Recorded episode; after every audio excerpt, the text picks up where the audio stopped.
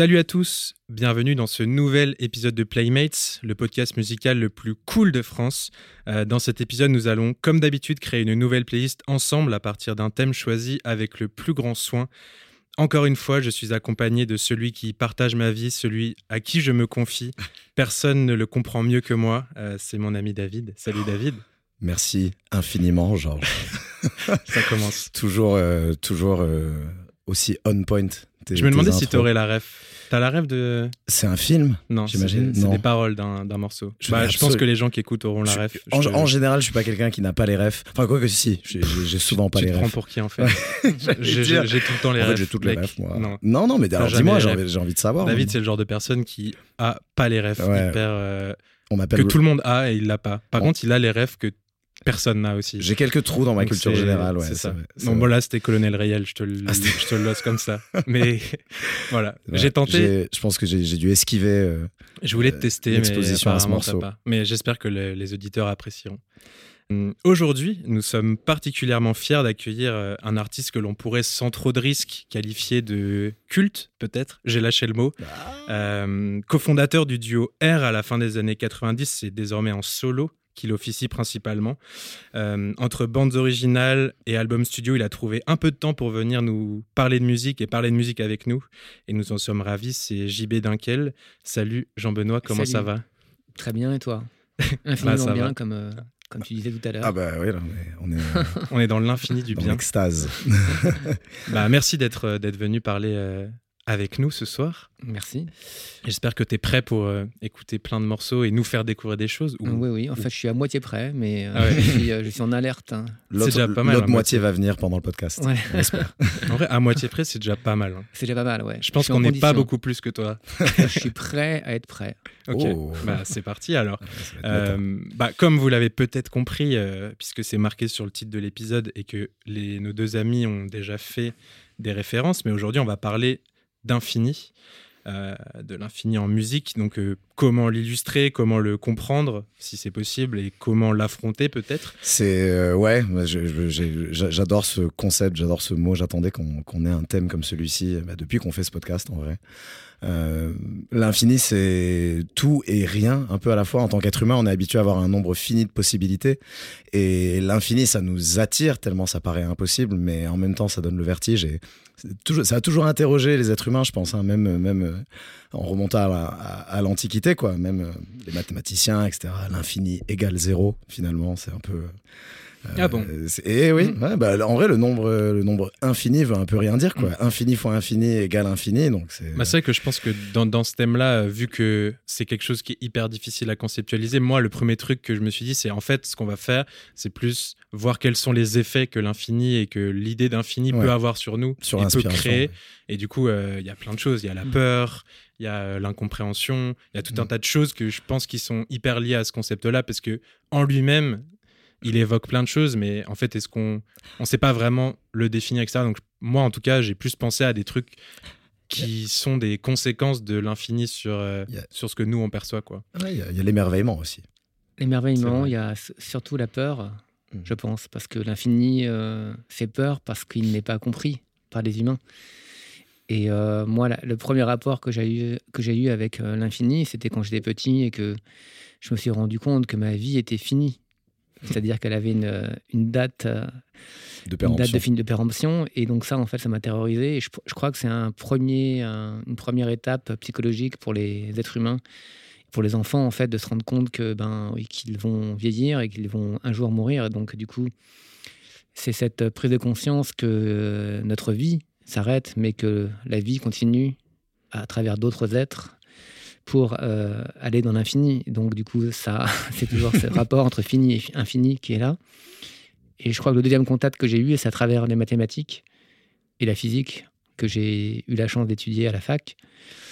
Donc du coup, euh, enfin c'est vrai que comme tu disais, on n'arrive pas à le comprendre dans le sens que même mathématiquement en fait, euh, voilà, il y a un, nombre, un signe qui définit l'infini, qui est le 8 horizontal, Hmm. Et qui est en fait euh, qui est une valeur mathématique quand même. Ouais, Ouais. mais euh, du coup, l'infini plus 1, c'est plus gros que l'infini. L'infini plus 1 donne l'infini. Ouais, c'est ça. Voilà. C'est une constante qui est un nombre sans être un nombre. La, la notion d'infini, c'est un, on peut pas la, comment dire, la mesurer. Non, pas la mesurer. La, je pense qu'il y a une impossibilité pour notre cerveau de comprendre ce que c'est. Hmm. Voilà, c'est, moi je pense qu'on ne peut pas comprendre ce que c'est. C'est-à-dire même le- les confins de l'univers. Donc il y a apparemment, aux dernières nouvelles de- des sciences euh, de l'astrophysique, qui est en pleine, enfin l'univers est en expansion, plus ou moins à la vitesse de la lumière, je crois. Donc déjà ça, c'est pas possible de comprendre ça. Ouais.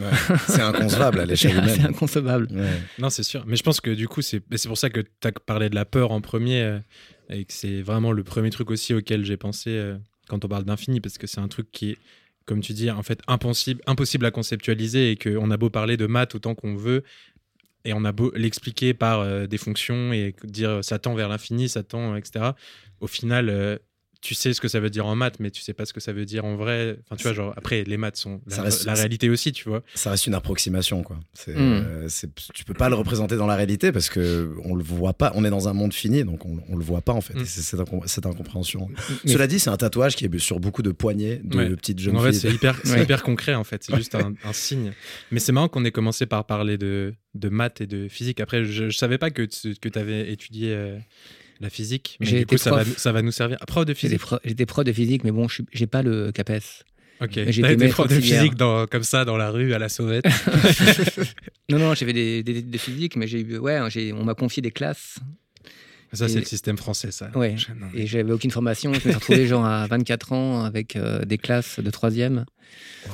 Et je peux te dire que c'est, je comprends l'angoisse des professeurs. Bah vraiment. oui, j'imagine. L'angoisse infinie des professeurs. Franchement, je comprends. Big up hein, aux professeurs. On les- Ouais, Ouais.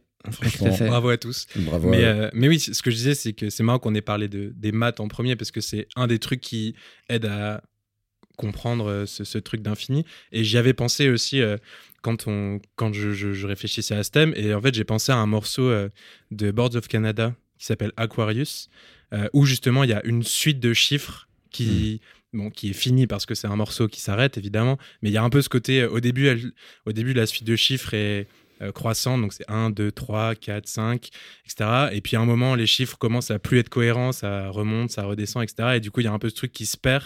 Et je pensais, euh, dans l'infini, j'ai eu un peu cette image-là qui m'a fait penser à ce morceau de, de chiffres, un petit peu une séquence euh, d'abord cohérente, ensuite incohérente, ensuite qui se perd en fait. Et est-ce que c'est pas ça euh, Parce qu'en fait, ça sert à rien de compter. De toute façon, on pourra pas compter jusqu'à l'infini, donc autant juste compter n'importe comment et arrêter de chercher. Donc c'est un peu ce cette idée-là que je sais qu'il y a plein d'interprétations sur euh, ce morceau euh, de Boards of Canada, sur qu'est-ce que veulent dire ces chiffres-là, pourquoi, dans quel sens et tout.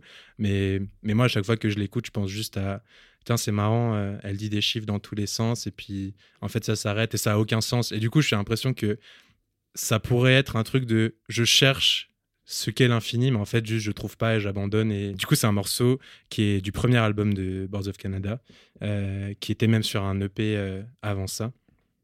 Et euh, qui est un morceau euh, que j'aime beaucoup. Euh, David, je te vois hocher de la tête. euh, Boards of Canada, je sais que c'est plus ton terrain que le mien normalement. Je sens qu'on va peut-être le que- mettre. Ouais, on va je- l'écouter. Je pense qu'on va l'écouter. Mais ouais, non, c'est Music Has the Right to Children qui est bah, un chef-d'œuvre de la musique électronique, hein, inutile de, de le rappeler. Euh, et Boards of Canada, si je ne m'abuse, c'est des mecs un peu obsédés. Enfin, c'était des mecs un peu obsédés par les maths, un peu obscurs aussi. Music is Math, c'est un morceau sur leur deuxième album, je crois. Et c'était quelque chose qui les a toujours fascinés. Je sais plus dans quelle interview, j'avais vu ça, une interview avec Scam où il parlait de- du problème des nombres premiers. Tu sais, on n'arrive pas à trouver une, une, une pattern, enfin une- un motif dans l'ordre des nombres premiers. Enfin, c'est, des, ils cogitent beaucoup sur, sur cette question-là. Mm. Donc c'est, pour ça que l'idée de, de maths et de chiffres pour le relier à l'infini, c'est vraiment Boards of Canada qui, est- qui m'est venu euh, en premier. on commencer on par peut ça. oui. ça. Ouais, si ouais. vous voulez bien. Let's go. Aquarius de Boards of Canada.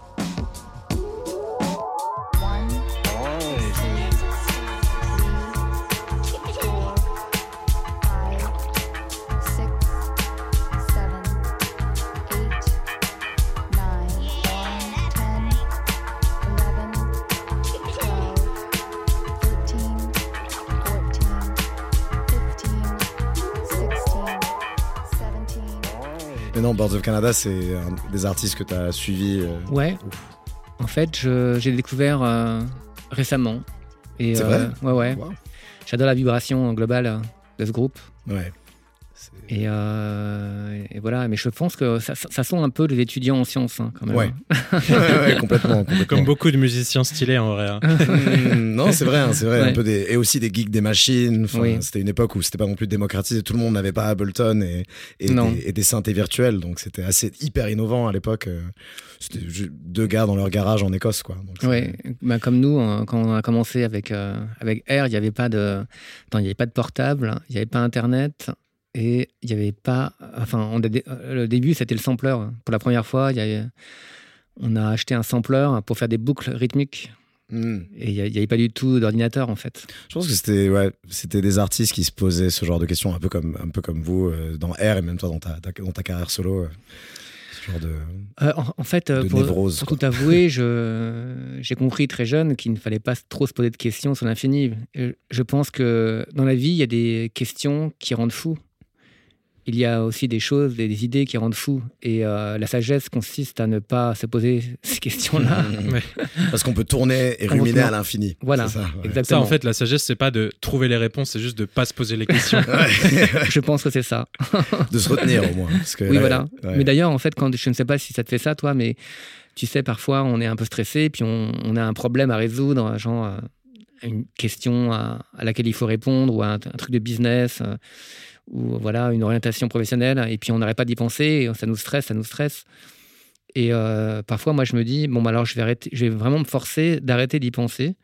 Et la solution vient souvent euh, en n'y pensant pas. C'est-à-dire Mhm. que c'est comme si on avait un second cerveau qui pensait, euh, mais sans notre cons- que que notre conscience Mhm. en a personne. Ça, c'est la théorie de, de la douche un peu. De genre De- que toutes les meilleures idées, tu les as toujours dans ta douche parce que c'est un moment où, Tu penses où à tu, rien. tu penses à rien, Ouais. t'es juste en train de te doucher et puis là d'un coup, ah ouais, putain, c'est ça. Ouais, C'est- clairement. la théorie de la douche. Voilà, je la nomme comme ça, mais elle a sûrement un vrai nom scientifique. Et il y a aussi la, thé- la théorie du destin. C'est-à-dire que finalement, que tu penses ou tu penses pas, finalement, tu vas trouver la solution parce que c'est écrit. Mhm. Donc, euh, il faut juste, en fait, se laisser aller, quoi. La solution sera toujours ce que tu feras au final. C'est pas forcément la bonne solution, mais c'est- ce sera toujours le, le truc qui va se passer puisque le temps avance dans tous les cas. Quoi. Mmh, C'est une bonne entame, ça. Ouais. Ça commence fort. Ben, moi, en fait, euh, les morceaux auxquels j'ai pensé, il y en a un que j'ai fait euh, autour de- du thème de l'infini qui s'appelle At the End of the Sky, qui est un morceau sur l'album d'Arkel. Mhm. Et euh, voilà, donc le titre c'est À la fin du ciel. Et ça parle vraiment de l'infini. Et la vidéo est, qui a été faite par H5 est super parce que euh, on y voit aussi euh, quelque, en quelque, part les, bordures de notre monde. Il faut la regarder. En fait, la vidéo a des couleurs très saturées. Et puis euh, dedans, enfin, moi je suis un petit personnage qui évolue dans ce monde et qui vole dans une espèce de d'autres dimensions. Et à un moment, je rencontre une, araignée, parce qu'en fait, j'en parle dans la chanson, une araignée géante, et il y a un trou dimensionnel qui se part et qui arrive, et puis l'araignée me, comment dire, m'entraîne dans ce trou dimensionnel et je peux aller dans un autre monde. Enfin, faut voir la vidéo, elle est, elle est assez, assez marrante. Hyper intéressant. Ok. Dans la chanson, je parle d'une spider web, donc d'une toile d'araignée, et c'est la théorie que en, fait notre tous les atomes et de l'air et de tout euh, comment dire la matière qui nous entoure, en fait, c'est une, une toile d'araignée. Tout est un, tout est un bien imbriqué, Mmh. et donc euh, qu'il y a une, une araignée qui rôde, Ça, c'est. Ouais. qui est peut-être la mort, je pense, parce Mm. qu'en f- en fait cette chanson parle de la mort. At the end of the sky, ça, c'est l'infini, mais aussi la, c'est la, C'est la, la fin de la vie. Fin de la vie, ouais, exactement. Bon, écoutons At the End of the Sky, tout en discutant de Ça ça. va nous remettre les idées au clair.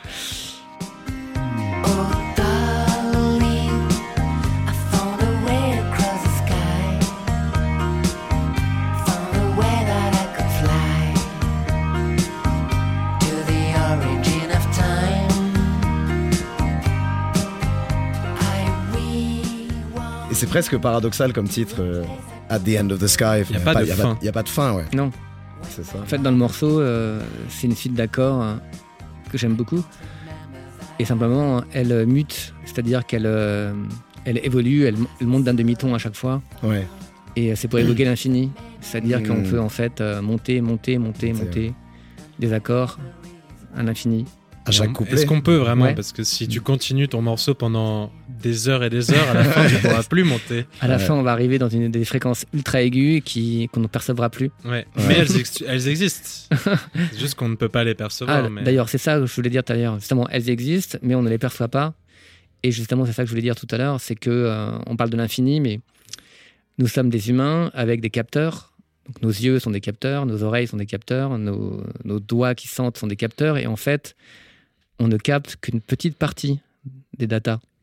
Genre, euh, les, euh, la lumière visible, elle est en nos yeux en fait euh, capte une petite partie en fait du rayon lumineux, mais il y a plein de rayons, euh, enfin même tout, tous les Mhm. rayons, sauf une petite rangée de très Ouais. faible de rayons que l'on capte. Donc il y a plein de choses qu'on voit pas, il y a plein de choses qu'on n'entend pas, Ouais. il y a plein de choses qu'on sent pas, Et l'infini se cache là-dedans. et l'infini se cache là-dedans. Ouais. Mais l'infini pour moi aussi, c'était un champ des possibles, l'infini.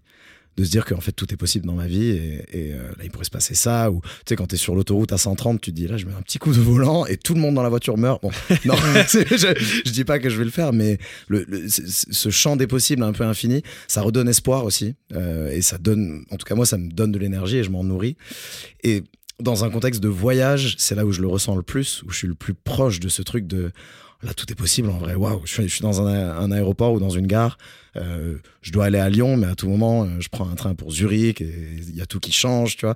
Et, euh, je suis souvent accompagné de ces sentiments en musique quand tu traverses un aéroport ou, une gare et tu te poses à un bar, tu bois un jus dans le bar et t'attends ton train et tu, vois tous ces gens passer que tu croiserais jamais, que tu recroiseras jamais.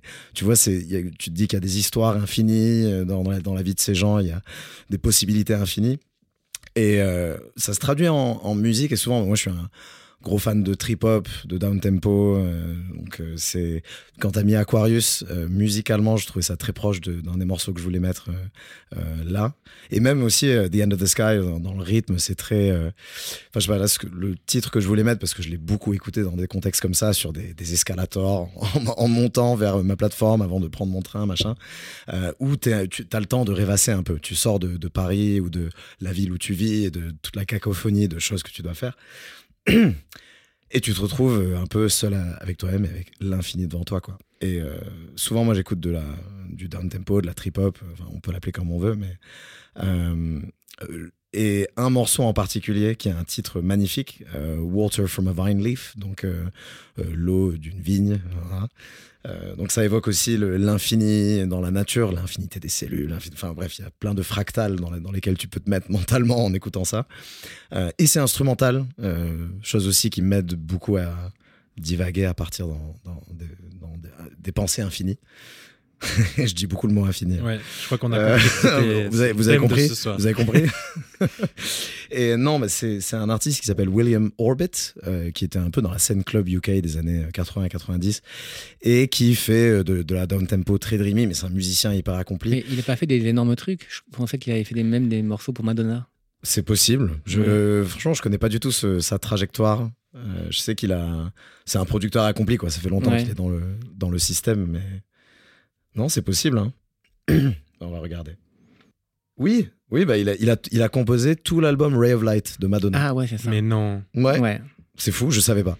tout est lié. Dingue, tout est Tu lié. le disais tout à l'heure, mais tout est vraiment lié. Et il a aussi fait l'album Pop Satori d'Etienne Dao. Ah ouais. ok. C'est ouf. Il, a- il a été partout. Et dans ce titre-là, donc je, je le, je le réécoute pas mal, euh, il y a une, une ligne de basse qui est assez infectieuse et qui non seulement donne un rythme, mais c'est juste des impulsions qui nourrissent un peu euh, ton champ de pensée et, et de kiff, quoi. Et donc je voulais vous mettre ce morceau parce que il correspond à des situations où je me disais mais le champ des possibles est infini, quoi. Donc voilà. On écoute ça. J'espère que cette intro vous a plu. Ah oui. Beaucoup, beaucoup. merci, Merci. merci, merci à vous.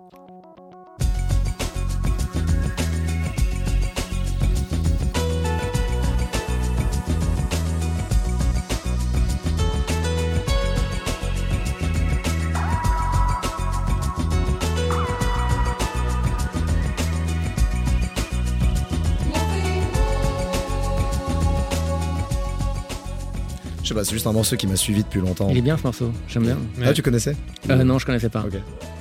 Tu savais qu'il avait bossé avec Madonna. quand Ouais, j'avais entendu son pas nom. mal. Ça, le. Ouais, j'aime beaucoup. Très années 90, mais. Ouais. En fait, c'est marrant parce que la notion de années 90, pour moi, comme euh, je les ai bien vécues, Ouais. Alors que nous, non. Je suis né en 96. en fait, pour vous, c'est ça veut dire la musique légendaire, la musique culte. Et pour Ouais. moi, c'est aussi mes études euh, assez difficiles et ont un, un temps de loserie assez fort. Donc, euh, avec sous fond de crise et, euh, et, de, euh, et de difficultés diverses sociales que j'ai éprouvées. Donc, pour moi, les années 90, c'est vraiment la loose dans ma vie. Ah ouais. C'est- C'est vraiment- c'est c'est quand- c'est sûr qu'on idéalise forcément des, les moments qu'on n'a pas vécu parce qu'il n'y a aucune, enfin, aucun souvenir négatif qui est lié à ces moments-là. Alors que tous les moments qu'on a vécu, il y a forcément un truc négatif Ouais. qui s'est passé du coup qui peut teinter. Alors que tous les moments qu'on n'a pas vécu, on prend que. Bah nous on a l'impression que vous étiez tous en mode euh, à faire des concerts de Nirvana tous- tous les week-ends et de The Verve et, euh, Et à découvrir l'acid house. à découvrir la Seed House, ouais c'est ça, Ouais. Underworld, Born, Sleepy, tu vois, c'est pour nous c'est ça quoi. Non, c'est le début de la techno. C'est Ouais. le début aussi ouais, de la techno, en fait, des, des, des rave parties. Hmm. Euh, L'arrivée des acides Ouais, sur le, ch- le- le champ de la drogue. ouais. Et c'est vrai qu'en fait, la techno, ouais, la musique électronique, c'était une vraie révolution. quoi. C'était vraiment euh, quelque chose de vraiment très nouveau. Quoi. Le fait Mm. de triper sur de la musique électronique dans des, dans des champs abandonnés et de prendre des champignons. Ouais. Mais surtout le fait de faire la fête pour le son, quoi. Tu, tu, tu Oui. vas pas sur le dance floor pour essayer de, de rentrer avec quelqu'un après, tu vois. C'est pas ça ton but premier. Hmm. C'était peut-être un peu nouveau, ça, je sais pas. C'était vraiment une révolution parce qu'en en fait, c'était de la musique de jeunes que, dont les parents détestaient la musique. Et ça, c'est un bon signe. Hmm. Quand les parents le détestent la musique, Ouais. Ça veut dire que c'est bien. Ça veut dire que c'est bien. Ouais, c'est ça. S'ils aiment bien, c'est que tu refais la même chose. donc, Ouais. euh, euh, clairement. Mais euh, juste pour revenir sur William Orbit, ouais, donc il a produit quand même pour Etienne Dao, Madonna, entre autres, mais aussi Prince et The Cure. Incroyable. Il a, Ah été- ouais. il a été Pas partout, mal, quoi. pas mal le gars. Pas mal. Il a un bon, un bon CV. euh, et ça a été le premier, étrangement, à faire des remixes de Beethoven, John Cage et Henri Gorecki. Donc voilà, merci, merci la bio dans Spotify. Pourquoi pas. euh, mais euh, voilà, il a aussi travaillé pour YouTube. Donc euh, bon, il a été Moins bien. le. Non, Moins bien. non. Désolé, YouTube. C'est à Tu- YouTube que tu m'as perdu. Tu es mec. biaisé, Georges. Mais, Sunday, euh, Bloody Sunday quand même. Mais c'est marrant suis sur, sur ce que tu disais sur, ce, sur le morceau là que en fait ça t'évoquait un peu euh, le moment où tu te rends compte que un peu tout est possible Ouais.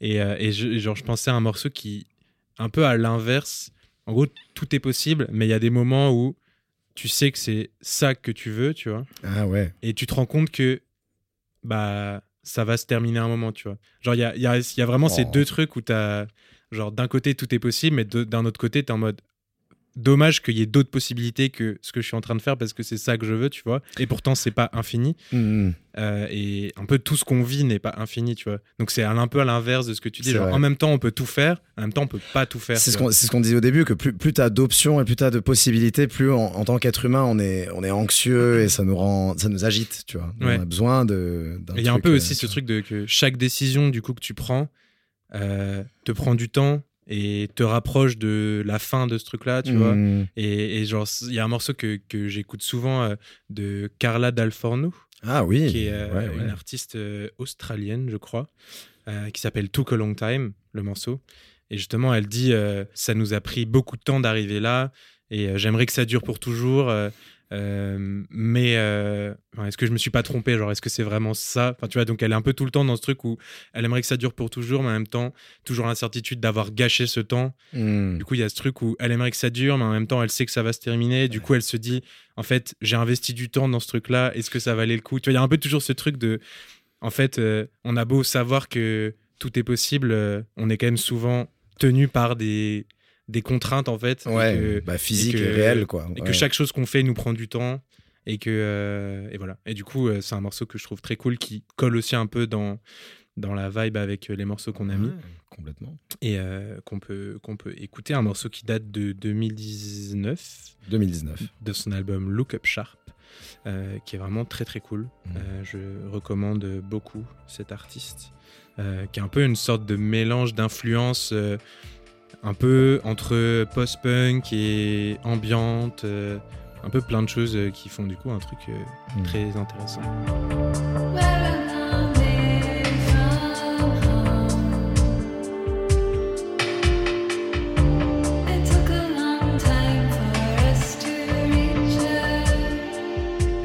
C'est un peu du post-punk hyper lent. Ouais, le- la- en tout cas, le son de la basse fait très Ouais. post-punk, new wave, clairement. Et ça fait un peu. Vu que c'est hyper lent, ça, ça devient de l'ambiante un peu. Ouais.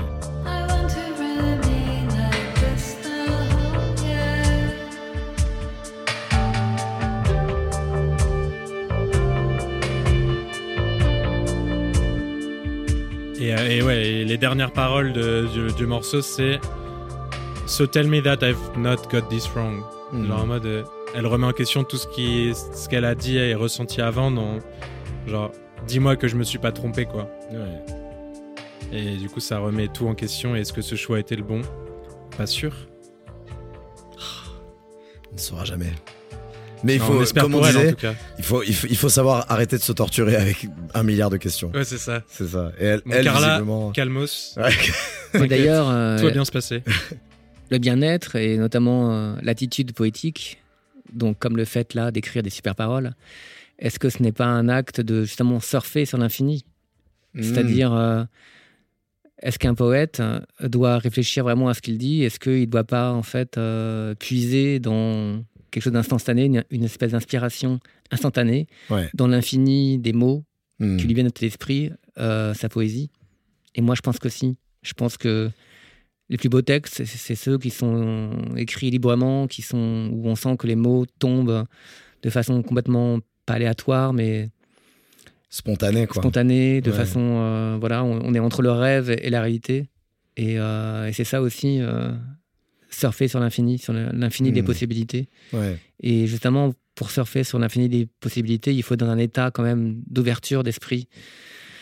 Le, le meilleur état d'ouverture d'esprit pour un artiste, c'est ça, c'est l'esprit de liberté et de d'ouvrir tous les champs des possibles, Mm. de pas avoir d'a priori, de pas avoir trop de cadres de création, ne pas se limiter à, à la mode ou à un, un éventuel brief de maison de disque ou euh, de brief par rapport à, à satisfaire ses fans. Et justement, c'est pouvoir euh, euh, faire euh, de la musique ou faire son art de façon complètement libre et spontanée et d'être dans le ressenti. Mais c'est vrai que dans la création, il y a vraiment cette notion d'infini. Enfin, moi, les peu de fois où j'ai essayé d'écrire des choses ou composer des choses, t'as vraiment ce truc de Ok, je pourrais faire n'importe quoi maintenant. Ouais. Comment je fais pour trouver une euh, piste en fait? Ouais, Et ouais, du coup, ouais. euh, Sauf que le fait, le fait de vouloir trouver une piste, du coup, ça te ferme. Donc, t'es en mode, il faut que je trouve une bonne piste, mais sans en trouver, sans en chercher une, tu vois. Et du coup, c'est hyper. Je pense que c'est pour ça que, en gros, la, je pense que la majorité des gens qui, qui veulent en faire et qui en font jamais de musique ou n'importe quel autre art, c'est justement cette peur face à l'infini des possibilités que tu as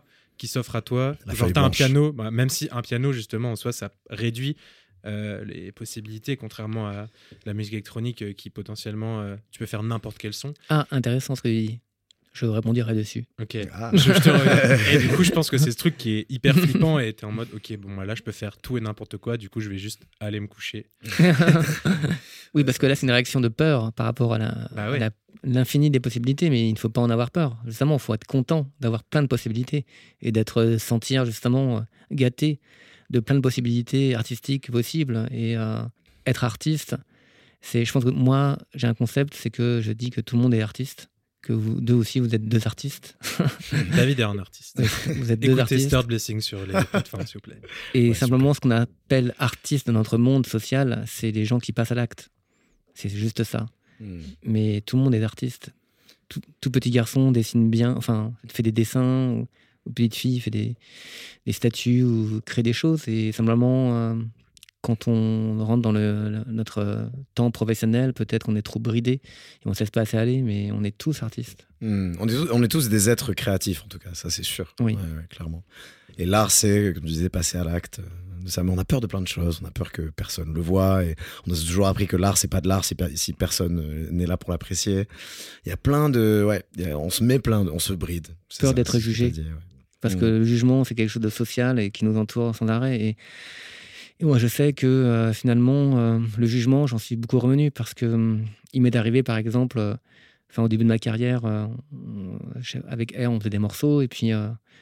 et finalement, les, parce que les morceaux n'étaient pas encore sortis ou pas encore connus, ils n'avaient pas la même valeur que, que s'ils étaient sortis ou s'ils étaient- s'ils étaient connus. Donc, Parce qu'ils étaient qu'à vous. parce qu'ils étaient qu'à nous Mm. Et que nous, on, y voyait un futur, mais peut-être que d'autres n'y voyaient aucun futur. Mm. Et ça, c'est complètement subjectif. Et quand quelque chose, une musique est très connue, on se dit ah oui, bien sûr, c'est évident que ça allait être connu parce que c'est bien et tout. Mais en fait, quand tu l'as fait au début, euh, déjà tu as hésité à la sortir et puis euh, les gens, euh, pour eux, c'était pas du tout évident que ce soit connu Ouais. ou que ce soit bien ou quoi que ce soit. Donc l'acceptation sociale d'être artiste, c'est quelque chose qui, qui plane euh, autour de nous et c'est quelque chose euh, dont il faut se détacher absolument. Hmm. Mais euh, non, je sais pas si quelqu'un voulait rebondir avec un morceau un peu sur, ce, sur cette idée-là. Euh, moi, j'ai- Ah, moi, j'ai j'ai plein de morceaux. Moi, j'avais j'avais choisi. En fait, il y a un morceau vraiment qui m'évoque l'infini. C'est une musique de Brian Eno qui s'appelle. Enfin, c'est un album qui s'appelle The Shut Off Assembly. Et là, on est vraiment dans la musique super ambiante. Donc, c'est que des sons électroniques. C'est ultra euh, ambiante. Il n'y a, y a pas de structure. C'est complètement libre. Hmm. Et, euh, c'est, euh, et quand j'entends cette musique, j'ai l'impression de tomber dans l'infini Ouais, ouais. parce qu'il y a voilà c'est c'est c'est à la fois vide et plein Hmm. Waouh. Et- L'infini égale zéro. c'est ça. hein. et dans le vide euh, ben notre cerveau entend de la musique aussi et respire et finalement euh, dans une musique qui n'est pas très dense qui est assez vide finalement euh, ça laisse place au rêve et ça suscite le rêve parce que parce que notre esprit ne peut pas s'arrêter d'imaginer des choses et donc du coup euh, entre les sons on imagine plein de choses et c'est très stimulant comme expérience d'écouter cette musique Je suis, je suis assez d'accord. Je sais que, que- que le rapport que Georges a avec la musique est très différent. Mais l'ambiance, ça me fait ça aussi. C'est juste des impulsions, des choses qui t'amènent vers euh, certains sentiments. Mais ouais, c'est un peu tomber dans le vide, quoi, perpétuellement. Et en même temps, rester euh, là où tu. Enfin, c'est ouais, c'est un peu, un peu tout en même temps, quoi. Tout est tout. Everything is everything quand tu écoutes de l'ambiance. Quel morceau, du coup, de, de Shut of Alors, Assembly je sais plus alors des morceaux tu sais, le premier. ils se ressemblent tous Ah, c'est mais c'est de l'ambiance. Brian ouais. Eno, tu fais que la même Ouais, chose. temps. la. L'ambiance c'est tout le temps pareil. mais c'est très long et parfois je le mets euh, et ça dure des heures c'est génial Je te mets on repeat. Génial. Bon, on peut, on peut mettre le premier morceau, peut-être Ouais. l'ouverture triennale de Brian Eno, du coup. 1992.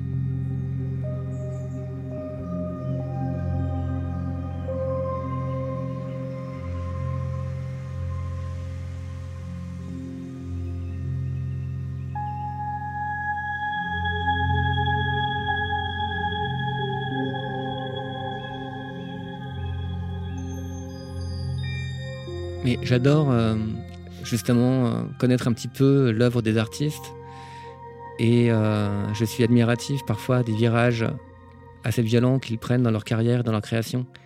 Donc Brian Eno, c'est ça. C'est-à-dire qu'il a, commencé avec euh, un groupe de pop anglais et puis euh, finalement après il, a dit- il s'est dit bon bah non ça maintenant c'est terminé ça. Je vais faire quelque chose qui n'a jamais été fait, Hmm. de la musique avec des synthés et de la musique complètement déstructurée euh, que j'aime vraiment. Et euh, Il s'est débridé, quoi, un peu. Complètement débridé, ouais. il a recherché peut-être euh, quelque chose qui lui, vraiment, qui faisait vraiment plaisir, ce que son âme lui dictait.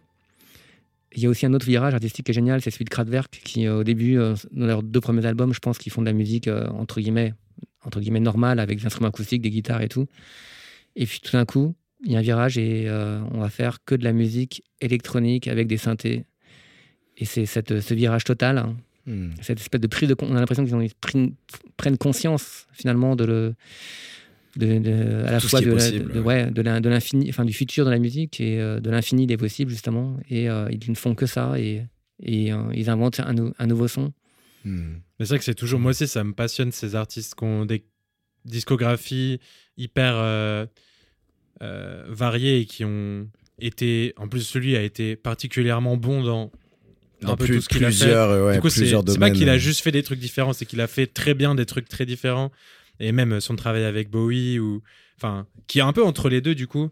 Un peu entre. euh, donc lui, c'est pas. Enfin, il a pas changé frontalement d'un coup, tu vois. non. C'est vraiment une évolution entre euh, Roxy Music et ensuite euh, euh, Bowie et tout. Et ensuite pour arriver à l'ambiante, mais c'est c'est assez passionnant quoi. il a même produit des albums de YouTube Ah oui. On y Ouais. revient. Wow, toujours. YouTube, hein, ils, YouTube. ils reviennent beaucoup dans ce podcast. Ils Ouais. sont très présents dans l'infini, hein, YouTube. Ah ouais, Ils sont très présents dans tous les iPhones du monde, surtout. Ouais, c'est ça. On n'avait jamais demandé de- d'écouter votre album de merde, ok Je sais même pas. un Il a bon récemment dit qu'il regrettait, ah, il, re- il signé, regrettait ce. Ouais, bah ouais. dix ans après. Après, avec le contexte, à l'époque, c'était c'était très euh, un beau agressif. Quoi. si Ouais, l'album avait été bien, ça aurait été Ouais, stylé. Quoi. Et d'ailleurs, euh, tu parlais justement de ce que faisaient les artistes et euh, que certains artistes pouvaient être bons dans plein de domaines et tout ça. Et, et c'est difficile en fait quand tu es artiste parce que euh, tu as deux choix finalement. Tu as le choix de d'être éclectique, c'est-à-dire de- d'essayer plein de nouvelles choses. Donc du coup, quitte à te perdre dans l'infini des possibles et d'être pas très bon dans des choses compliquées, ou alors de euh, continuer sur ton sillon. Donc par exemple, euh, si tu prends par exemple euh, le peintre Soulage, qui est mort il y a pas longtemps, et dont j'admire la peinture, ben, j'avais vu une expo de lui et ça commence, c'est un peu dans l'ordre chronologique et tu vois ses premiers tableaux. Et puis il y a l'apparition du noir, de, de la couleur noire dans son tableau, puis Mm. ça prend de plus en plus de, de place. Et finalement, après, jusqu'à la fin de sa vie, il fait que des tableaux noirs, avec de la matière noire et de la peinture noire, de toutes les manières possibles, mais que des tableaux noirs. Et donc il creuse son sillon. D'ailleurs, dans, dans sa peinture, il n'y a que des sillons. Il y a parfois il y a de la matière, il y a des sillons. Et il ne fait que ça jusqu'à la fin de sa vie, et c'est génial, parce que du coup, quand on pense à Soulage, on, dit, on voit des tableaux noirs, et euh, c'est le seul qui a. Enfin, c'est pas le seul, mais il a excellé dans ce domaine de faire des tableaux noirs. Mhm. Et euh, jusqu'à dans l'infini du temps, il restera le pionnier des, de la couleur noire et de la, cette culture de la couleur noire. C'est fou. Est-ce qu'il s'est pas mis dans un coin un peu tout seul, par contre? Est-ce qu'il s'est pas rangé dans un seul- une seule chose, Euh, finalement? complètement rangé en une seule chose, mais en tous les cas, ça a très bien marché, et ça plaît, et ça donne beaucoup de caractère. Hmm. Et finalement, euh, ça, c'est un chemin artistique. Et l'autre chemin artistique, c'est se dire, ben non, moi, je vais faire euh, plein de choses différentes. Mais est-ce qu'on est qu'on va vraiment faire créer, créer quelque chose de bien en faisant des choses différentes? Enfin, Moi, en tant que musicien, ou, ou je ne sais pas qui, en fait, un tel producteur, s'il produit plein d'artistes différents, ou s'il fait plein de styles différents, est-ce qu'il va être vraiment connu pour ça? Est-ce qu'il va vraiment laisser son empreinte dans la musique en faisant plein de choses différentes Ou est-ce qu'il ferait mieux de se concentrer sur son style et d'exceller, en fait, dans son style? Et en même Après, temps, je pense que tu peux faire les deux parce que bah, on parlait de Bowie, mais Bowie justement a fait plein de trucs très Voilà. différents et a excellé à peu près, à mes yeux en tout cas, dans pas mal de trucs. Hmm. Du coup, c'est et du coup, ce qui fait que c'est Bowie, c'est pas forcément le son qu'il fait en lui-même, mais c'est lui-même tout court, juste le fait qu'il soit dans, enfin, que ce soit que ces albums-là viennent de lui, c'est ça qui fait le truc et il a réussi à, à avoir une personnalité si forte que peu importe le genre, peu importe le son qu'il utilise, c'est toujours David Bowie et c'est ça qui crée la cohérence et c'est ça qui fait qu'on retient qui il est, tu vois. Après, je pense qu'il y a assez peu d'artistes qui ont réussi à faire ça, donc on peut se dire que c'est plus safe de choisir un sillon, à part si t'es David Bowie, et là tu peux te permettre de faire plein de. ouais, mais c'est David différents. Bowie. bah oui, c'est ça. C'est ça. peu de- peu- peu en changeant de personnalité, finalement, on retient une grande personnalité. C'est- Hmm. C'est une grande personnalité de changer de personnalité. Et euh. En fait, son, Cette phrase. son sillon, c'était de changer. ouais, Juste. exactement, de changer. Et euh, moi aussi, je suis très admirateur de David Bowie. D'ailleurs, j'ai eu la chance de le rencontrer Waouh. et j'ai- j'étais un petit peu penaud. Enfin, je savais pas quoi dire Ah oui, on imagine. devant justement cette euh, infinie de possibilités de, de conneries Qu'est-ce que je dire. peux lui dire? Ouais, c'est vrai. euh, prout. Euh, non, merde. Voilà, c'est Euh, ça. Tu lui as dit quoi? Euh, je, je sais plus, on a parlé de ce qu'il faisait en ce moment et il m'a dit qu'il faisait rien. Il, a juste voulu couper la conversation. je fais absolument rien, arrête de me parler. Donc il faisait rien et c'était, ça lui plaisait. Après, il y a un- mon clavier qui lui a dit, euh, je sais pas pourquoi, ils, ils ont parlé, ils ont commencé à parler de dents. C'est-à-dire, il- mon clavier lui a dit, mais on a remarqué qu'en en fait vous vous êtes fait changer vos dents. ah ouais. La première chose à dire à quelqu'un quand tu le rencontres, surtout quand c'est quelqu'un que tu admires. Et il a dit, oui, c'est vrai, je me suis fait changer mes dents, euh, je sais plus à quelle époque, et je regrette beaucoup ça beaucoup. Parce qu'avant, j'avais les dents pointues. Et Ouais. euh, après, il a dit, oui, mais avec les dents, vous savez que les dents pointues, c'est un signe de noblesse chez les Japonais. Donc, on a après enchaîné avec la noblesse japonaise. et la conversation, après, s'est perdue dans l'infini des, euh, des possibles. Et j'ai infiniment oublié après de quoi on a parlé. J'avais vu une interview, euh, enfin, un peu croisée de R et Bowie sur un plateau français Ah où il parle de de, R et, Oui. il, et il parle du fait qu'il aime euh, R et qu'il connaît. Genre, comment toi tu perçois ça quand. euh, genre, comment tu l'as appris déjà qu'il aimait R Ouais, Qu'est-ce que ça fait en fait J'étais de savoir infiniment que David flatté. Bowie aime bien ce que je fais? J'étais infiniment flatté euh, en réalisant que euh, finalement les, les disques euh, CD de R envoyés par Virgin ne sont pas restés sous cellophane, qu'il Wow. les a ouverts, qu'il les a écoutés. Mais je savais qu'en fait qu'il tripait sur R parce que à New York l'année d'avant j'avais rencontré Iggy Pop et il m'avait dit qu'il écoutait R dans son bus. Wow. D'ailleurs, les, les rockers euh, et les, les gens qui font de la musique euh, rock'n'roll ou violente n'écoutent pas du tout, euh, pour se détendre, de la musique euh, rock'n'roll et violente. Mm. Généralement, euh, on, en- on écoute toujours le contraire de ce qu'on fait. Parce que sinon, parce que euh, je pense que Iggy Pop ou Queen of the Stone Age, en fait, quand ils étaient adolescents, ils écoutaient du rock et, et ça les a drivés pour, pour toute leur carrière. Mais au bout d'un moment, comme ils, ont, ils sont devenus professionnels de ça, ben, ils ont recherché l'inspiration ailleurs.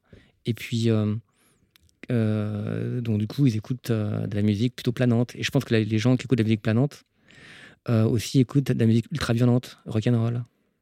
Mm. On est toujours un petit peu le, le contraire de ce qu'on fait. Ouais. La matière et l'antimatière. La matière et on- l'antimatière, si on veut exactement. revenir dans la physique, mais ouais, non, c'est clair. C'est ça qui fait un On s'en rend compte euh, beaucoup dans Playmates d'ailleurs. Écoutez Ouais. tous les épisodes parce que les gens qui viennent, ils Ah. mettent des trucs qu'on se douterait pas. Non, c'est vrai, hein, vous, allez, vous allez avoir des surprises. En tout cas, c'est peut-être le plus proche qu'on ne sera jamais de David Bowie de t'avoir ici. Ouais, c'est ça. ouais, à une poignée de main. C'est À une ça, poignée de dingue, main. hein. une poignée de main. On est tous à une poignée de main ou deux poignées de main de quelqu'un. hein. Ouais. On Bah, doit être à un- une poignée de main ou deux poignées de main de Poutine ou de. bah, tu fais ce que qui. tu veux. hein. mais, mais Bowie, en vrai, C'est je vrai. réfléchissais. Je pense pas que j'ai beaucoup d'autres poignées de main proches de Bowie. hein. non. Ah ouais. Après, on sait jamais. Ça se trouve, tu croises quelqu'un dans la rue qui, est... qui, a, qui a connu Qui, Bowie qui a très, eff- très bien. qui a effleuré Bowie dans un bureau de tabac en C'est ça. 1995. Ouais. Et il, il en parle tout le temps. Mais mec, sais pas que j'ai croisé David Bowie au tabat. Il y a Ah peut-être des virus de David Bowie qui restent sur cette table, hein, qui Ouais. sont voyagés dans l'air. C'est possible hein, Ouais, qu'ils sont je restés les dans garde ton toujours corps. sur moi, c'est un petit peu fétichiste. Ouais, J'étais obligé de faire un petit passage sur Bowie parce qu'on en parle souvent et, et- et je savais que- qu'il aimait R, donc euh, Hmm. donc c'était une bonne. euh, c'était ma seule question. Ouais, Voilà. Les infinis visages de Bowie. ouais. D'ailleurs, il a fou. fait une infinité d'albums. hein. Oui, aussi. Et euh, je suis allé voir son exposition. euh, C'était euh, à la Villette. Et euh, sur, un, sur un carré, il y avait toutes ses pochettes euh, d'albums, euh, du début jusqu'à la fin. Et je me suis rendu compte que finalement, je connaissais que la moitié. Que le début, Ah ouais. jusqu'en 1982. Ah, parce qu'il a continué à faire des albums Ouais, dans les années plein, plein 2000. d'albums. Il y en euh, avait bien. hein. Ouais, il y en a des biens, surtout le dernier. Surtout, Oh, euh, le tout Star, dernier, Black Star. il est- ouais. Black Star est exceptionnel. Qui est très émouvant. récemment, il est ouf. Surtout que c'est une conclusion, tu vois. Genre, Ouais. il l'a écrit comme ça parce qu'il savait qu'il était malade, et etc. Hmm. Genre, c'est.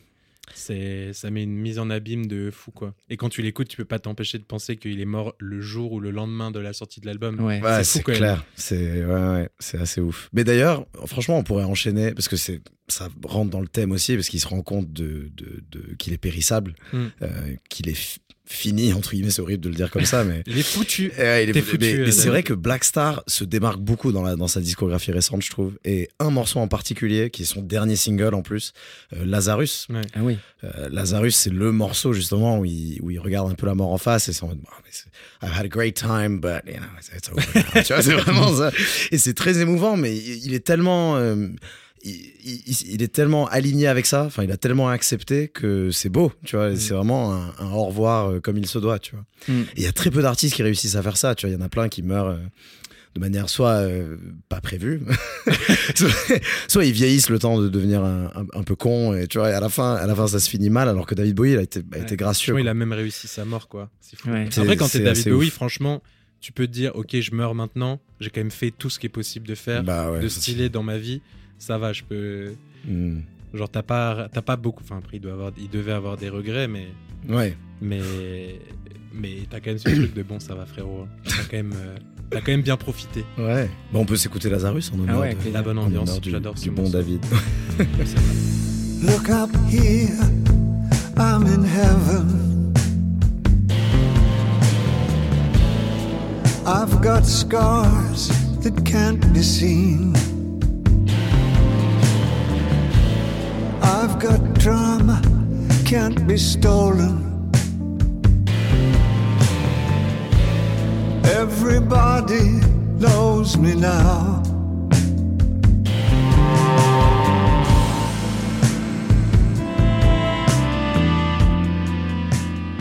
Ouais, il est génial ce morceau. En plus, il dit, ouais, ça, look up here, I'm in heaven. C'est un peu genre, Mm. je vais mourir, mais en vrai, je serai là pour toujours, tu vois. Aussi, il dit euh, J'ai des blessures que vous ne pouvez pas voir. Ouais, c'est ça. I've got scars that can't be seen. I've got drama can't be stolen. Sans mode, personne ne peut me voler euh, Mm. le drama, l'expérience, tout ce que j'ai fait, tu vois. Enfin, c'est comme ça que je le comprends. Encore un morceau légèrement trop lent, tu vois. c'est vraiment, j'adore ce truc de. Oui. D'ailleurs, c'est très bizarre cette, euh, ce point de vue que pour qu'un morceau soit un, entre guillemets un single, il faut qu'il soit up tempo. Ouais, Et cette, euh, cette vision qu'un morceau euh, single euh, qui doit passer à la radio doit forcément donner envie de danser ou doit être euh, générer des, des- des vibrations heureuses. Alors que je pense qu'il n'y a pas plus populaire que la mé- mélancolie et la tristesse, Mm. puisque c'est un sentiment universel. C'est un sentiment universel qui sont partagés par la plupart des humains. Hmm. Il y a plus de gens tristes que de gens heureux, probablement. Donc, euh, Exactement. Les gens sont beaucoup plus tristes et mélancoliques euh, la journée que heureux. On est, Mm. On ne rigole pas toute la journée. On n'est pas hilar toute la bah, journée. nous aussi, Ouais, nous ouais, aussi, c'est mais, mais vous non, peut-être. mais nous, nous, oui. À, pa- à part si t'es Bon. si compl- complètement sous trip. Mais ouais, ouais, si pour ça vous écoutez. Fun Radio. Ok, j'ai compris.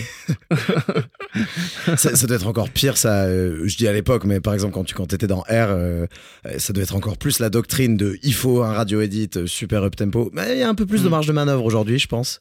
Bah, Et nous, encore. nous, on, a, mais, on a lutté pour la lenteur. hmm, Vraiment. Je me souviens la première fois que j'ai fait écouter un, un titre de R sur euh, le premier EP de R, en fait, euh, dans la maison de disques. Et euh, la première réaction, c'était Mais c'est trop lent. ouais.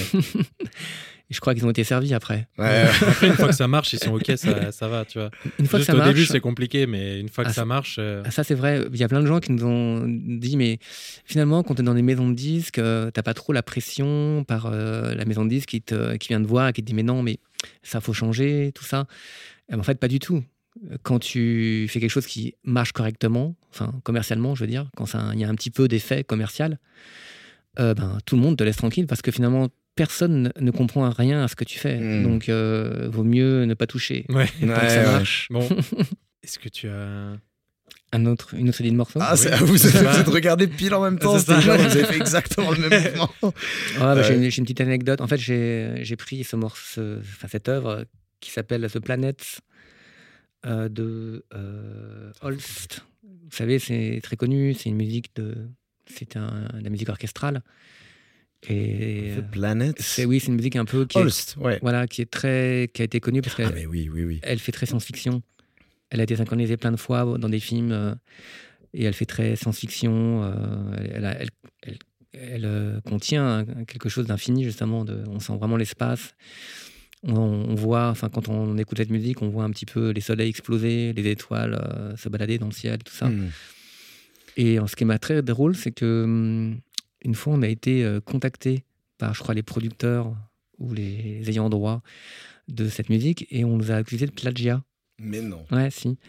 En fait, sur, euh, à propos de l'introduction du morceau Don't Be Light de R, euh, parce qu'il y a l'introduction un petit peu philharmonique euh, qu'on a enregistrée à Los Angeles avec un orchestre, et euh, on nous a accusé de plagiat. Alors qu'en fait, je connaissais même pas, enfin pas du tout ce, ce disque. Enfin, je pense qu'ils pensaient que c'était un sample. Enfin, alors, euh, en fait, c'est plutôt un sample. Mais simplement, il y a, quand on écoute cette musique, il y a, et qu'on qu'on connaît l'introduction de Dolby Light, il y a un peu des harmonies similaires. Enfin, veut dire, on- Bon, avoue, t'as tout pompé. non, non, non, non, non. Et bah, en- je pense que de toute façon, tout le monde pompe tout le monde. Ouais. Mais euh, non, non, non, pas du tout. Mais il y a, il y a une- il y a la même euh, atmosphère. Ouais. Voilà. Donc, euh, mais sinon. euh, Ouais, le plagiat, c'est un peu basé sur l'infini en se disant qu'il y a tellement de possibilités que si tu retrouves la même chose, c'est forcément que c'est copié. Ouais. C'est impossible Exactement. que tu retombé, que tu refait la même chose par erreur. quoi. Alors, est-ce que justement, est-ce que la gamme est infinie? Est-ce qu'il y a une infiniment de possibilités Bah, euh, de, C'est de juste que nous, on a, on a certaines, enfin, dans la musique occidentale, etc., des limitations qu'on a établies, etc. Mais il y a plein d'autres façons de faire de la musique, euh, Musique microtonale. euh, plein d'autres Mais- gammes qu'on n'utilise jamais dans la musique, mais Ouais. qui pour autant sont des choses possibles. Quoi. Bref. Écoutons le morceau qui a été plagié par. Ouais. C'est, c'est- donc c'est le premier mouvement? Euh, ouais, le premier mouvement. ouais. Parce qu'il y a un titre par planète, du coup, Ouais. forcément. Euh, donc Mars.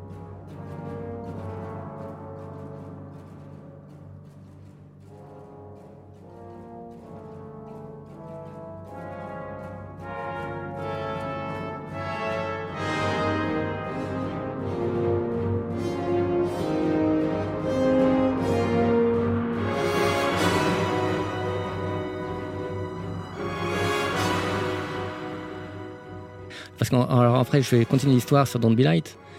Alors, euh, en fait, finalement, quand on nous a contactés pour Plagia pour, euh, pour, ce morceau, pour ce morceau, on s'est dit, bon, ça y est, on est foutu. parce que euh, l'histoire, c'est que quand on a fait ce morceau, on avait, comment dire, on avait plein de disques vinyles, on avait fait plein d'essais en fait, de samples hein, qu'on a plus ou moins remplacés ou dont on s'est inspiré. Et il y en a un qu'on n'a pas retiré et qui est en fait au centre du morceau. Et euh, on s'est dit, bon ben, voilà, euh, ce sample est le, est le- est le- est le centre du morceau. Et donc en fait, on va le laisser en boucle, sans effet, sans essayer de le changer, pour voir si il va être reconnu ou pas. Et donc on l'a mis pur. Et c'est le, le sample en fait au, au milieu du morceau où il y a un orgue avec une boîte à rythme qui joue un effet de riff. Et donc ça, on en fait, on l'a samplé vraiment. On l'a mis et on l'a pas déclaré. Et on a, on a sorti le disque. Et en- au, au bout de 15 ans, je crois que c'est il y a, il y a à peu près 7 ans ou 8 ans, on a été contacté par euh, le compositeur en fait de ce sample. Et euh, du coup, on, bah, on s'est fait prendre et on- il a fallu en fait négocier pour, euh, pour partager les droits. Et c'est ce qu'on a fait en fait. Waouh. Mais tu sais, parce que maintenant, tu as des sites où les gens reconnaissent les samples. Ouais. Et donc, du coup, de- c'est- à cause de ça, en fait, que le sample a été reconnu. S'il n'y avait pas eu Internet, tu serais, aurais pu voler l'œuvre de quelqu'un d'autre. Exactement. Mais c'était en fait un sample euh, gonflé parce que c'était un, c'était en fait un disque pas du tout connu. C'est un, un disque d'illustration musicale. Et donc, du coup, euh, on pensait, enfin, j'étais à peu près sûr de, que ça allait être euh, resté comme ça. Et bim, mais non, ça n'a pas marché. Mais de toute façon, moi, à chaque fois que je fais quelque chose un peu d'illégal, ça se retourne contre moi. Je- J'ai droit à aucune erreur. Vraiment, aucune erreur pour moi dans ma, dans ma vie. C'est incroyable, mais c'était osé, osé de pas le déclarer. hein. Vous l'avez un peu fait exprès parce que vous étiez mal à cause de cette histoire de plagiat avec The Planet. c'est Mais on a- ça en fait, on nous a accusé de plagiat là- là-dessus, euh, mais alors que c'était pas euh, l'objet, c'était pas, C'était pas ce moment du morceau. C'est fou. En soi, depuis le début, on parle d'espace beaucoup. Parce que Ouais. c'est un peu le truc euh, qu'on se disait avec David avant de commencer c'est que, en gros, l'infini étant un peu difficile à comprendre, on y associe des choses qu'on connaît un peu, tu vois. Donc, on y associe l'espace parce qu'on se dit, bon, l'espace, je vois à peu près à quoi ça ressemble. Et du coup, on se dit, bon, bah, l'infini, c'est ça. Et il y a un peu pareil avec, euh, par exemple, les océans, tu vois. On se dit, bon, l'océan, c'est. On voit à peu près ce que c'est, mais c'est, on se dit, c'est plus profond que, ce- que même le plus haut sommet de, sur Mm. Terre. Donc, c'est que c'est presque l'infini, c'est c'est hyper loin et tout. On peut pas y aller, en fait, en tant qu'humain. Euh, donc, il y a un peu ce truc où on essaye de d'y coller des choses euh, qu'on comprend un petit peu pour un petit peu le lier et se dire bon bah ok je vois un peu ce que c'est. Et du coup je pense que c'est pour ça qu'on parle beaucoup d'espace dans, dans l'infini.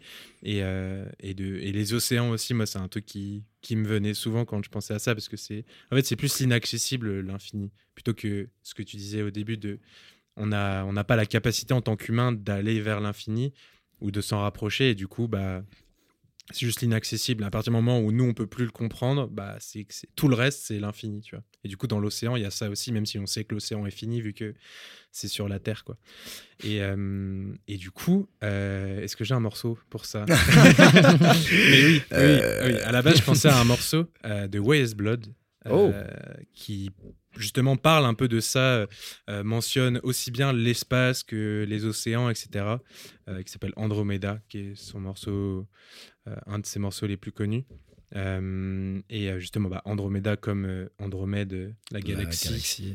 plus proche de nous. C'est ça, hein, c'est la semble. galaxie la plus proche de la Voie lactée. ouais. C'est ça. Que, que l'on Et- sache Ah oui. qu'on ne sait pas tout. Et, euh, et du coup, elle, elle- elle utilise pas mal ces, ces images-là de- d'espace et de- d'océan, etc. Et, euh, et c'est un morceau que je trouve vraiment magnifique. Et euh, sur son album Titanic Rising, donc encore une fois une idée de d'eau avec le Titanic. Mm. Et euh, c'est un album euh, que je trouve vraiment magnifique qui date de 2019. Et euh, bah, on peut écouter Andromeda. C'est un Allez. super morceau. C'est parti. Andromeda's a big wide open galaxy. Nothing in it for me except my heart that's lazy. Running from my own life now.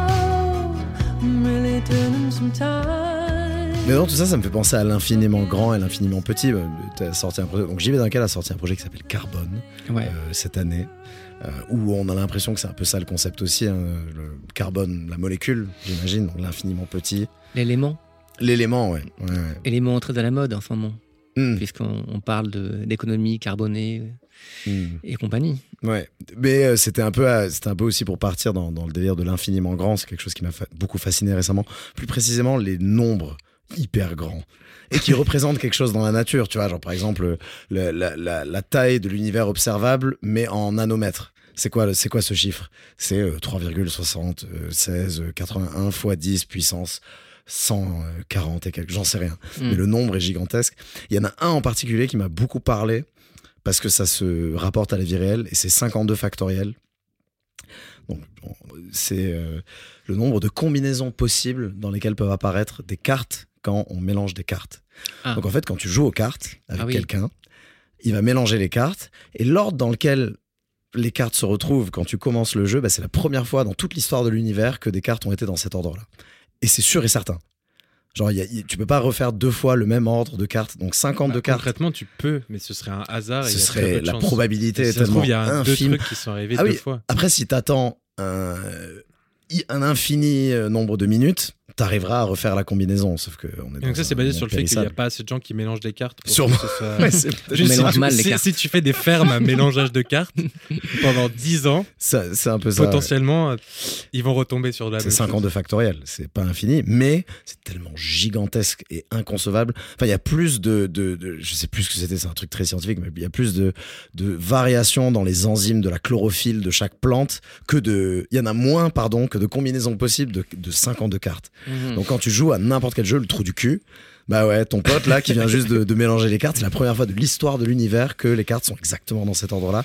Et ça m'a complètement, genre, je, je pouvais pas arrêter d'y penser quoi. C'était Ouais, vraiment en mode, mais c'est complètement incroyable. C'est des nombres qui rentrent pas dans notre réalité en fait. C'est Du coup, tu allais mettre un truc sur 52 factoriel. J'allais mettre un, mettre un truc sur 52 factoriel. J'ai découvert, en fait, c'était un peu en tandem et j'ai eu un moment de ah quand quand j'ai découvert, euh, donc quand j'étais obsédé un peu par les chiffres ridiculeusement grands, genre le nombre de rayos, le nombre de grammes. Allez checker, il y a des vidéos sur YouTube, c'est hyper intéressant. Euh, mais en même temps, j'étais sur un album, donc je suis assez obsédé par cet album depuis un moment, mais je l'écoutais beaucoup à ce moment-là aussi. C'était récemment. hein. Euh, c'est Le Raccourci de deux artistes qui s'appellent Éric Morin et Sébastien Grandera. Je sais pas si ça vous dit quelque chose. Non. Pour moi, ça peut être n'importe qui. c'est- ouais, c'est un album où les titres des morceaux sont hyper évocateurs et c'est donc c'est vachement à base de piano, mais il y a des, petits, petites bribes de samples et de machines un peu expérimentales, mais c'est essentiellement un album de piano, mais un peu reimaginé. Et c'est un album que j'adore, euh, qu'un très bon ami m'a montré. On, l'écoutait beaucoup quand on vivait ensemble à l'époque. Euh, et euh, t'as des titres hyper évoca- évocateurs qui te mettent vraiment dans une situation. Et 52 factoriel, pour moi, c'était le morceau qui s'appelle Le dialogue des joueurs de cartes. Et je trouve ça tellement. Tu t'imagines vraiment la scène. Et euh, bref, c'était juste un peu à l'image de cette obsession de l'infini que j'avais. Un morceau très calme en plus. Donc euh, voilà, je voulais vous mettre ce, ce joli morceau.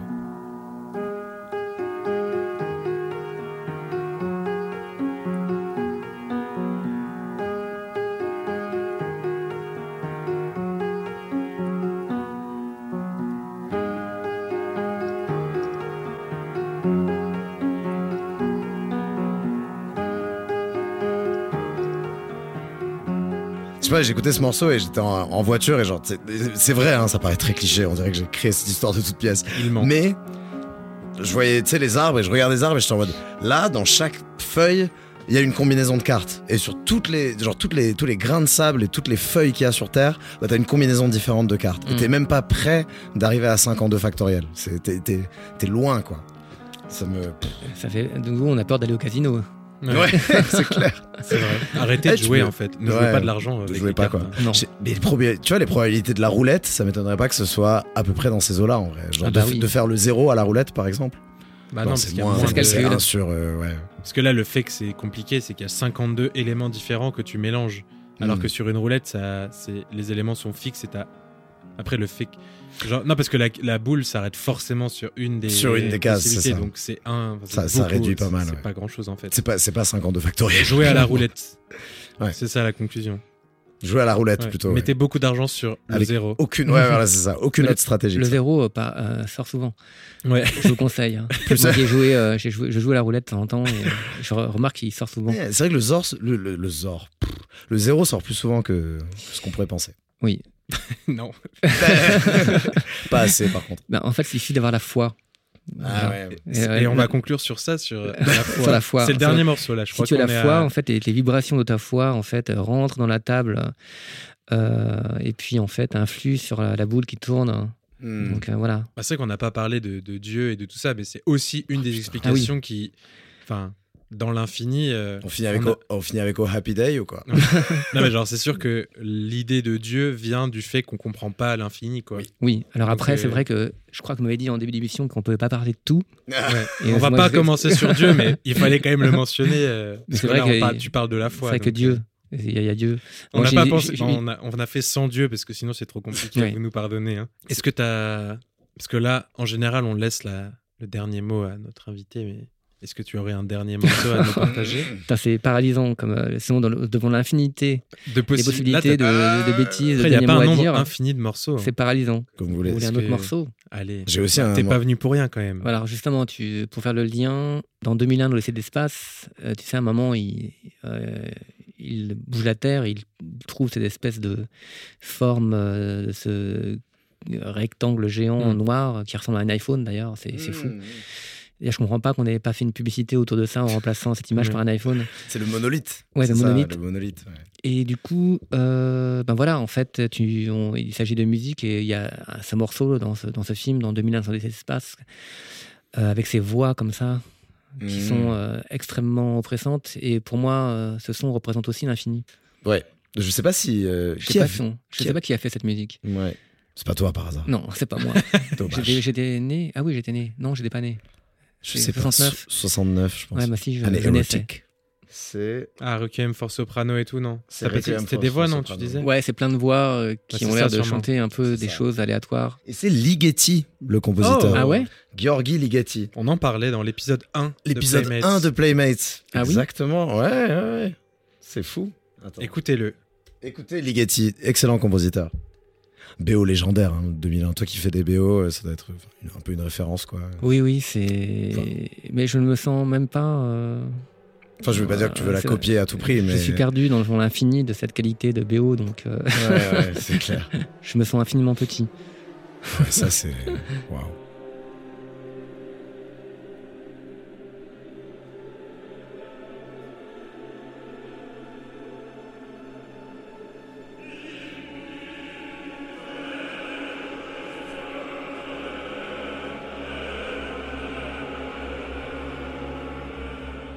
Prend au trip. Ah ouais. le, dé- le début de 2001 est tellement déconcertant. C'est Ouais, c'est déconcertant. C'est dommage que les costumes des singes soient pas tout à fait réussis. Ouais, Je trouve. C'est une époque. C'est ouais, une époque Alors qu'il y a plein d'autres cinématographique. trucs tellement bien réussis, genre visuellement, tu sais, Ouais. genre quand il flotte ou même le stylo et tout, genre t'es en mode ça c'est bien fait franchement Ouais, pour euh, clairement, l'époque. Et, et après t'as des singes où tu vois clairement que c'est ton petit cousin Ouais. qui, est- qui fait Halloween quoi. Il va me demander des bonbons dans 5 minutes le C'est singe. clair. là.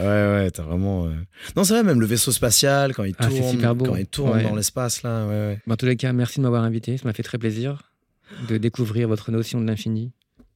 Alors t'en penses quoi? Euh, ben, je, je me dis que finalement, on est un peu pareil. Moi, je me pose les mêmes questions que vous. Bah Wow. c'est bien. C'est vrai que là en soi on a, on, on a plus donné des, on a acheté des bouteilles à la mer et posé des questions plutôt que d'en répondre. Mais en même temps c'est ce qu'on disait au début. La sagesse c'est juste de arrêter de se poser des questions. Donc je pense qu'on va juste arrêter maintenant et on va Devenons sages. C'est ça, on Ouais. va essayer de devenir coucher. sage. Mais euh, C'était un vrai plaisir, en tout cas, de, de, parler, de parler avec toi Plaisir ce soir. parta- partagé. On s'est retrouvés dans, dans nos peurs communes et nos, nos interrogations communes, en musique aussi. Euh, donc, Mhm. c'est, non, ça a été très smooth. vous pourrez retrouver les morceaux de, de la playlist euh, évidemment sur les plateformes de streaming, l'épisode aussi évidemment. Et bah, on se retrouve bientôt, je pense, pour d'autres aventures. À la prochaine. À bientôt.